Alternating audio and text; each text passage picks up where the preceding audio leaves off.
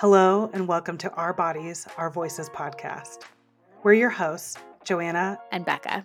We're two women in our thirties, and we interview individuals and experts on topics related to fertility, family building, career, exercising our voices, and more. Our guests today are Andy and Victoria, friends of mine who are expecting their first child in July. In this episode, we'll chat with Andy and Vic about how they reflected on their cultures, their upbringings, and the values that are important to them as they start a family, their process of preparing mentally for raising a child, and how they've embraced therapy as one tool in their journey towards parenthood. Vic and Andy, tell us a little about yourself individually. I'm Vic. I am from New York originally and moved to San Francisco in two thousand thirteen with Andy. We were dating then and then came came out here to San Francisco looking for work. And then we we found jobs here. I'm a designer and a great community of people here, and just never looked back. And here here we are in, in San Francisco. Moving to San Francisco, I've also really learned about my interests and hobbies, and I've taken on a lot of interesting, fun things like art and perfumery and calligraphy. Drawing and hiking is something that I've never really done before until I'm moving to California. So that's just kind of how I spend my time now. And we got pregnant in October of two thousand nineteen.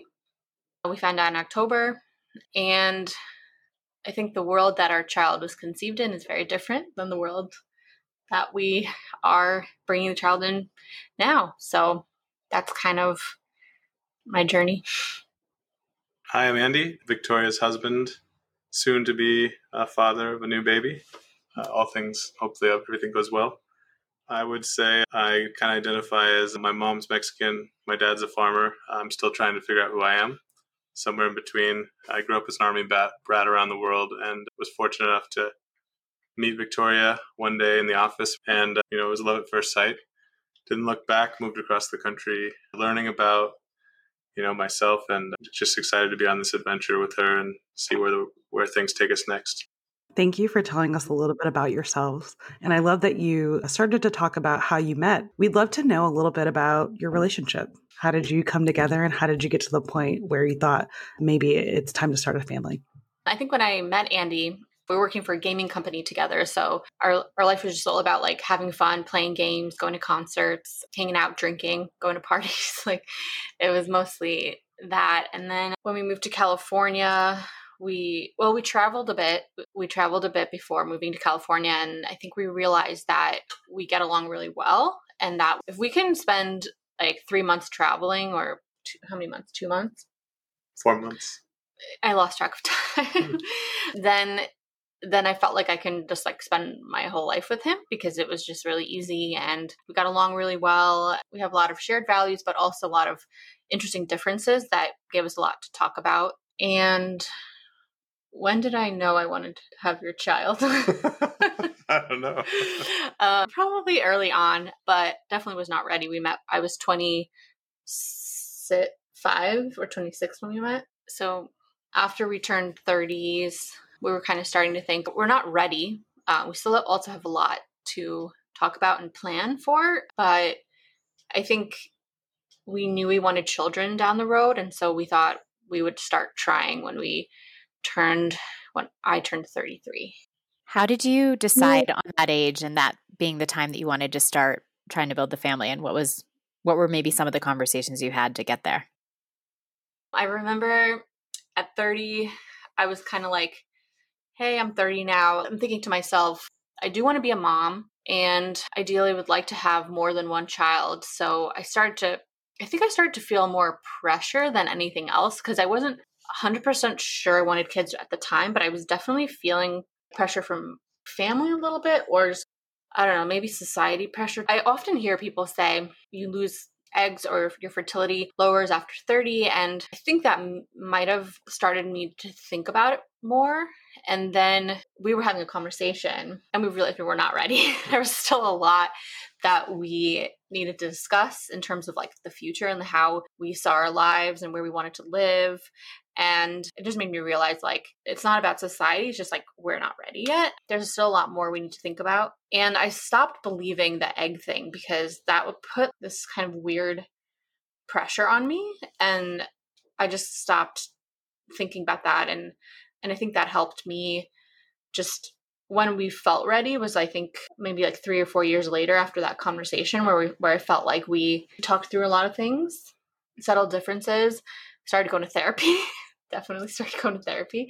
I mean, individually, not so much together, and st- started to connect not yet. more. Not yet. Well, I don't know. But started to connect more because intimacy was always like a, a hard thing for me, sharing my emotional state. And we realized that we need to get better at communicating before we had kids. Yeah, Victoria and I like to joke that we're the product of the Cold War and that thirty years ago we never would have met. But instead we would have been fighting on opposite lines. So she has a very Soviet approach to arguments sometimes, and I have a very passionate Latino approach. So sometimes, you know, those are things that we, we think about.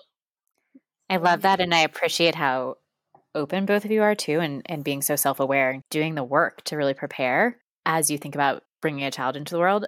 Related to that, so it sounds like you had a lot of really meaningful conversations to think about, when are we ready? When's the time? So when you did get to that point and you're ready to start trying to conceive, did you do any research or preparation, or how did you make that flip to be ready to, to go?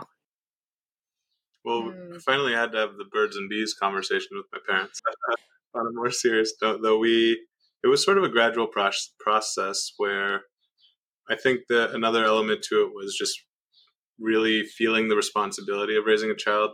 I think we're both really confident and we're blessed that we have resources and intelligence that we can, we'll be able to survive and bring a kid up to eighteen or whatever the, the responsible limit is to get them out of the door and fully hatched. But the other component, Vic mentioned therapy. I think we spent a lot of time thinking about how we were raised and um, a, a lot about the implications of um, how our parents raised us. And uh, we talked to our parents and, you know, to what extent were they conscious when they raised us? And, you know, they... Victoria's parents and my parents both were, you know, lower socioeconomic. And so a lot of it was about survival. I think what we learned was really how to survive and clip coupons and take advantage of twenty-nine cent hamburgers at McDonald's on Saturdays. But outside of that, um, you know, the emotional programming and imprinting that comes with raising a child, we we felt very underprepared. And so I realized that it, there was never going to be an end to the preparation we could do. And so we, we kind of had one foot in understanding at least what we were getting ourselves into. And we realized that, okay, like this is a lifelong process of learning. We're on the journey. Fortunately, you know, the child will, will be conscious, but we have a little bit of time after he or she comes out, out of the womb to keep preparing as long as we're committed to this idea of lifelong learning and, and thinking about it. So yeah, it wasn't quite a flip, flip of a switch in that sense. And then also to add to that, unlearning too. Because I had to unlearn a lot of patterns that I think existed for, for me growing up, like always being tough. And we never really talked about emotions with my parents, or I always felt like if I wanted to cry, I had to do it in private because it was like not cool to cry in front of my parents or be sad or be afraid. So I had to do a lot of unlearning too. And that and therapy really helped. And I'm still in therapy. Like it is a lifelong journey. We realize it's not like one day we're like, okay, I think we're ready. Like we've unlearned everything and we've learned everything that we wanted to learn. And it was time. I think it was just kind of like, well, if we're committed on this journey, then whenever it happens, like if we start trying now and we don't know how long it could take us to get pregnant, at least we know we're both committed on this journey to just be conscious and aware. Because I don't, I don't think we realize that our parents really kind of weren't. Well, they had different set of circumstances and they had different priorities and things to think about. Vic, you mentioned unlearning, and earlier you talked a little bit about unlearning some information about your own fertility and reproductive health.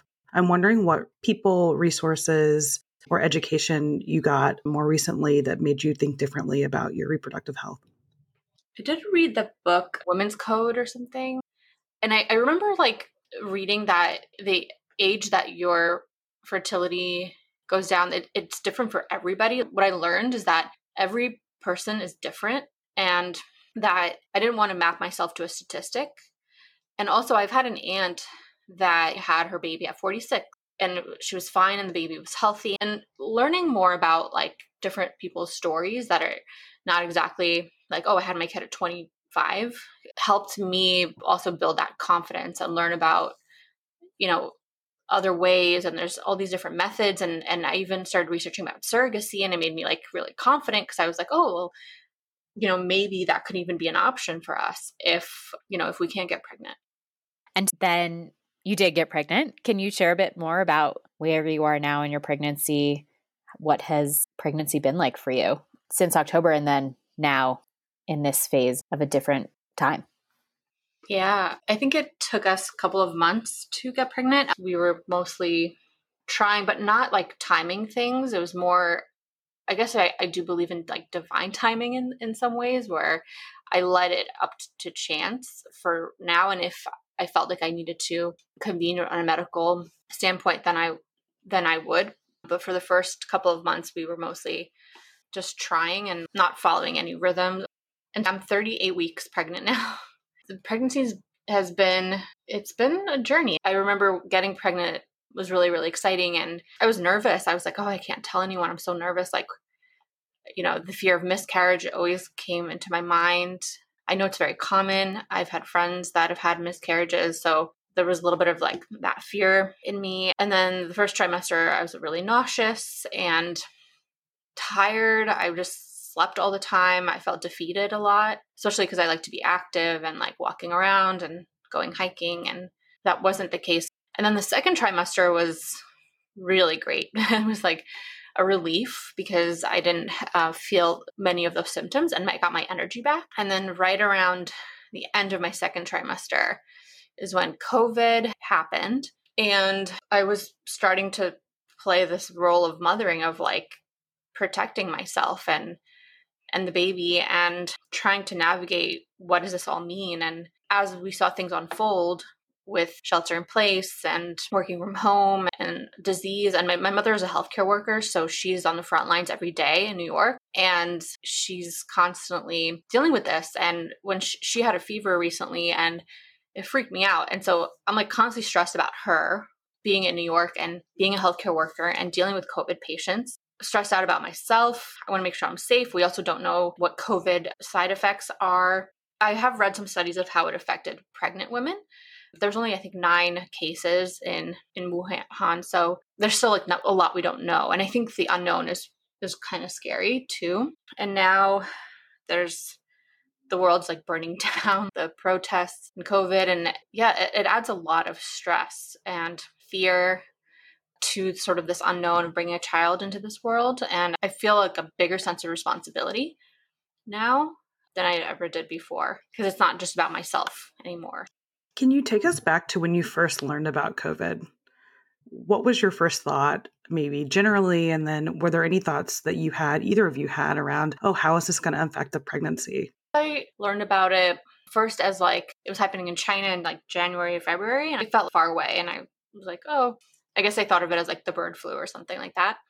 And then I started to get really scared, because reading the news and as seeing more cases happen in Italy happening, I think I had this like, oh shit moment, like, okay, this is real and this is going to spread. And then on Twitter, there was like these data scientists talking about potential outcomes of what can happen in terms of exponential growth of the virus. And it started to freak me out. So I started working from home starting like the end of February. So I told my manager that I was pregnant, and then I told him that I'm going to work from home because I'm really not sure about this, the virus thing. And, and he was really supportive of that. And then shelter in place happened two or three weeks after that. And then going to my um, prenatal appointments, I was kind of like, I don't know if I want to go to the hospital for these appointments, because I learned that U C S F has dedicated a couple of beds to COVID patients. And then going for my appointments, it started to be going from just a regular doctor's appointment to you have to get your temperature checked. There's all these checkpoints at the door. There's people holding the elevator so you don't touch things. And then there's these six foot markers in the waiting area, and everyone's panicking. And I really felt like all this panic. And I was like, this really sucks. All of these protocols that are happening, and and all the panic that I was feeling just going to get blood work, it felt like a lot to deal with. Like I, I've never experienced that before. Thank you so much for sharing that. And certainly the stress and anxiety and uncertainty that any normal person would feel, I imagine, is heightened for someone who's bringing a new life. And especially since bringing new life into our world is really medicalized, I can only imagine how challenging it is to psychologically navigate that.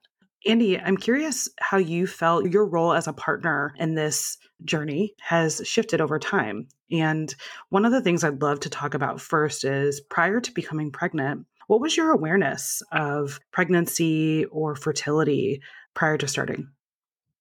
Very, very little. I guess I kind of knew the broad strokes, nine months, the beginning, the end, but I didn't really know much to what to expect. And I think I'm really good at burying my head in the sand when it comes to things that are uncomfortable and procrastinating. So for the first trimester, I tried everything I could do to kind of put it out of my head. And fortunately, Victoria was, was a really great sport and kind of encouraged me along. And so it wasn't until the second trimester that I started really ramping up, and we started listening to the podcast together, got all the books. I think Victoria's probably read one hundred books by now, most from the library that we returned.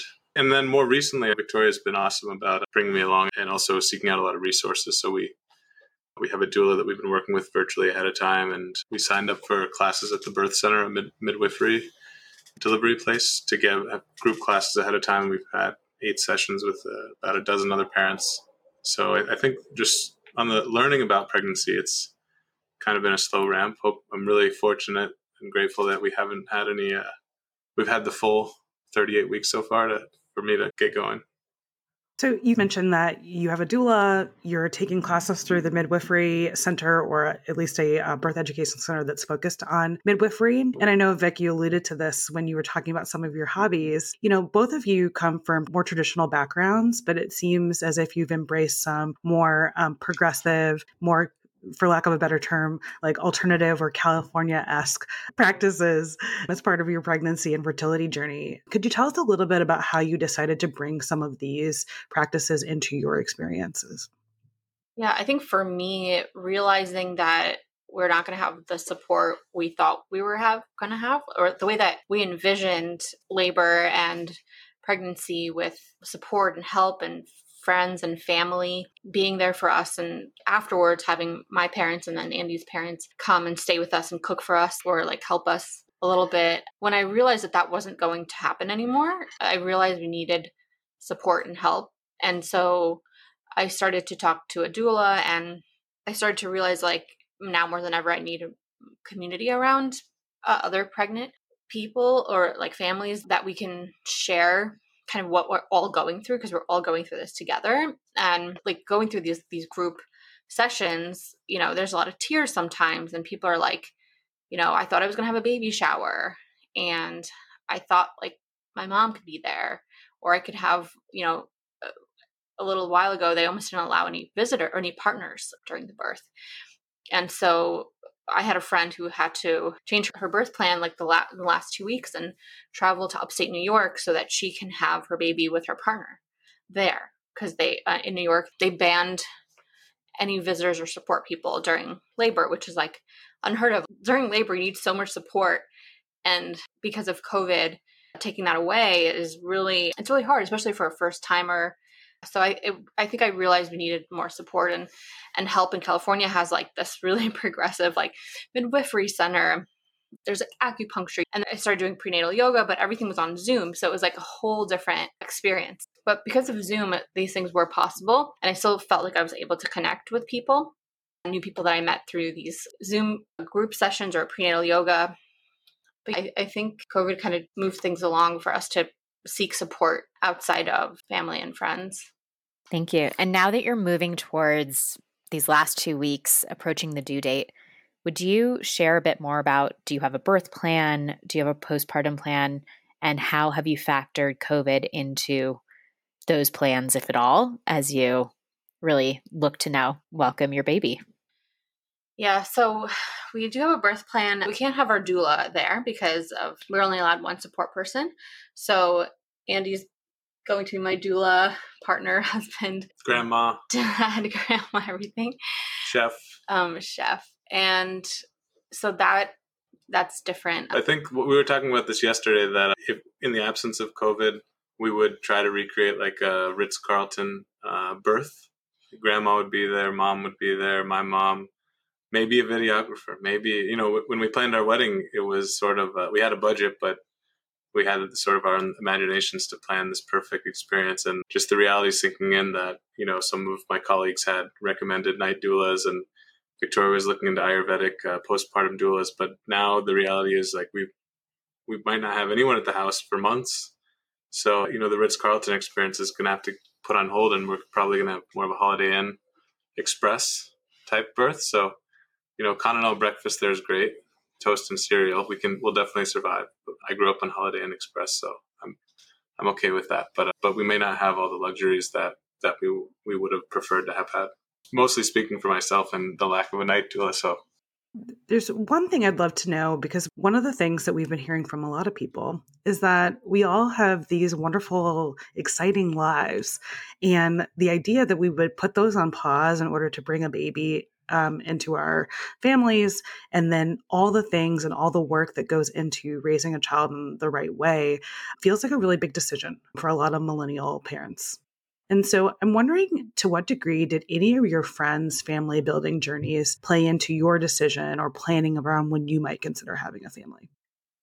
I would say, I guess in a cer- certain way it did, because we moved from New York to San Francisco and we had this great group of friends, Joanna, which we're really lucky to have met you.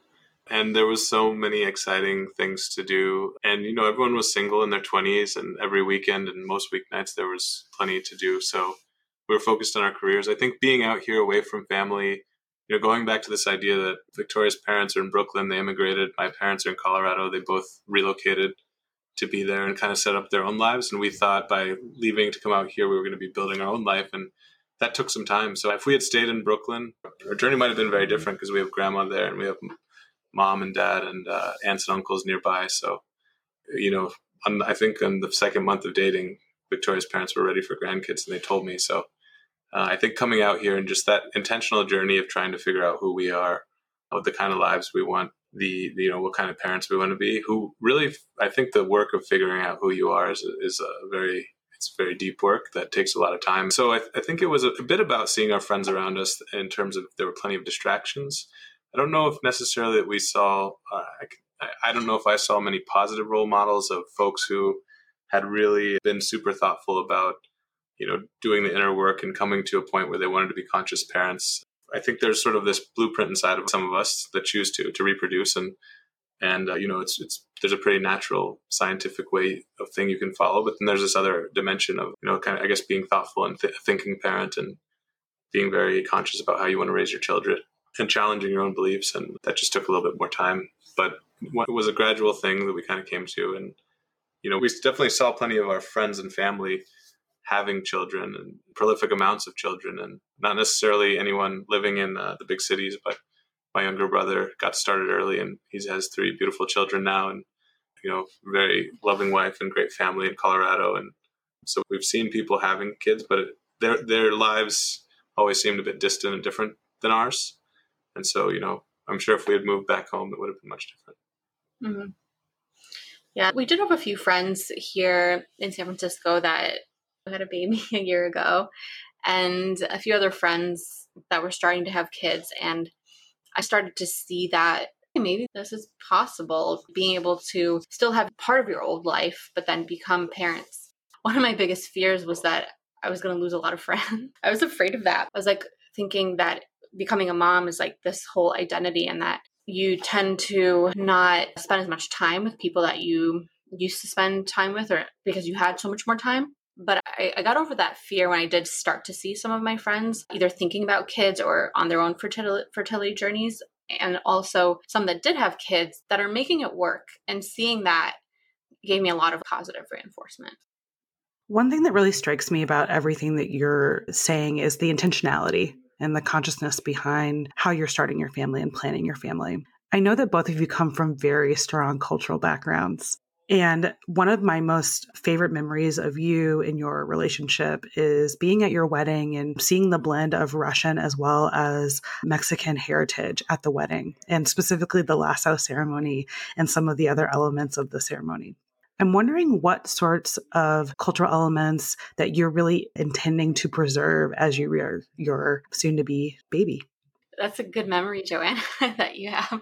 That's been top of mind for us too. And I think because we have such strong grandmas, like my mother has such a strong cultural influence on me and my sister and my family and, and yours as well. I'm excited for our child to meet the grandmas, our parents, and and really learn a lot about the culture. I've been talking to my grandmother because she has a lot of stories about like the war and her dad and concentration camps and things like that, where I'm trying to relearn a lot of those historical events. And this way I, I can keep that as part of the story of our heritage. And then in terms of traditions, we've also been thinking a lot about like starting our own too, because we're coming together as this new unit. And we've been talking a lot about the things that we didn't want to preserve and some of the new things that we want to build into our lives, like being able to talk about our feelings and knowing that it's okay to cry and it's okay to be afraid and learning about all different cultures and the world around us and being very curious and open. That's really important to us. Our families are both very family-centric. I agree with Vic. We definitely want to upend a lot of traditions so that we can kind of create our new path. But Russian birthday parties are pretty epic with the vodka and the five different courses and dancing in between and speeches. So I, I think we would definitely want to preserve that. And growing up, we always, after church on Sundays, would have like fiestas, barbecues, fajitas. And so we've kind of We've done a few of those over the years, smoking barbecue. So hopefully we can continue these sort of Sunday afternoon, evening get-togethers with friends and family. Thanks for sharing. I love that. What I'd love to do now is we we like to ask two questions to everyone we interview. So first, and for both of you, what is one thing that you've learned about your body, maybe in the last year or two, as you've entered into this journey of having a child? What I learned about my body is that it does miraculous things on its own. I have to trust my body. And I've just been feeling like how amazing it is to be a woman, to be able to sustain a life. I think it's just phenomenal. And I, I think it's like the coolest thing ever. Like, you know, every week the, the stomach gets bigger and the baby feels is nourished and it's all kind of happening. And my body's doing all this work. It just feels like magic. I think the thing I've learned is that if I were a bear, I would be one of the most successful bears because my body is very good at storing uh, copious amounts of, of weight in preparation for hibernation. So I've had to learn how to remember that I'm not a bear and that I'm not going into hibernation so that I can stay healthy. And uh, I guess on a more serious note related to fertility, the I guess I've been more mindful in the past year of uh, stress and how uh, stress, all kinds of external stress, screens, work, family, environmental. Uh, we've got an air filter. You know, we have all these machines in our house now to try to help us sleep better and help the air feel better and, you know, water filters. And so just all those external and then internal stresses too and how they can relate to this conception and, and whatnot. There's so much we don't know. So I think it's kind of uh, humbling to sort of be at the mercy of that. Totally. And I think that's such an important one to be aware of and, and to be working towards. So thanks for bringing that up. And our final question is really around how you're using your voice now more than ever, given all the political unrest, all of the social justice movements and protesting we're seeing, not to mention our health crisis that we're experiencing globally. There's a lot of people raising their voices for the first time. We'd love to hear from each of you. How are you using your voice in any way as it relates to your family building, fertility, and reproductive health plans, or anything else that's going on in the world? I've noticed myself really use my voice a lot during the prenatal appointments. During COVID, hospitals have a lot of different protocols. They want you to do this extra testing sometimes. And during this pregnancy, I've been learning to trust my body more. And I had to push back on some testing that they wanted to do for me. One, because I didn't want to be in the hospital for three hours to do some of this testing.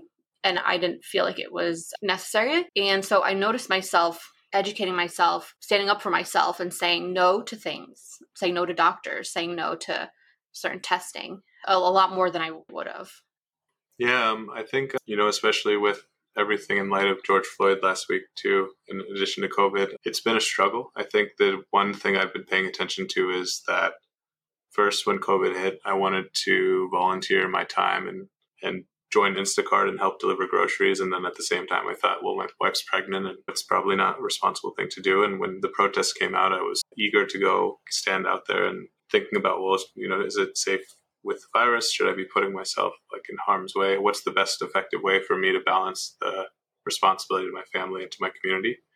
And so I, I've been struggling with those ideas of, of how can I contribute and how can I speak up and what's my voice. I think the, the way I've been thinking about it is the skill I've developed through work is finding opportunities to invest in that can have serious impact in the world. And so where I've come to now is uh, using my mind to try to understand the best way I can have an impact and help those. We've made some donations, and it's really trying to educate myself and those around me and, and show up to the polls when it matters. And it's a struggle. Thank you so much for your honesty and openness and discussing all aspects of your journey. I think everyone right now is navigating how they bring their values to life and also create the life that they want to live and the community and environment they want to preserve for everyone. Nobody knows that more intimately, I think, than parents. So thank you so much for your time. And we'll just, if there's anything else you'd like to share about your journey or your experience with our community, now's the time. The only thing that I'll say is that women and, and couples going through this right now, it's really hard. And I, I totally understand you, and it's okay because we're going to get through this. And now is the greatest time in the world to bring a child into this world where everything's going to be different. And we can start from scratch of how we want to live our lives and teach our children new ways of being in the world and breaking the patterns. I feel for soon-to-be moms and parents and, and couples and pregnant women going through this at this time. It's very confusing, but I, there's hope at the end of the tunnel. It's a great note to end on. Thank you for listening to this episode of Our Bodies, Our Voices podcast with Andy and Vic. We really enjoyed hearing Andy and Vic reflect on their journey towards parenthood and their experience preparing to welcome their baby during covid nineteen. To hear more episodes or to get in touch, visit our bodies our voices dot com. Catch you later.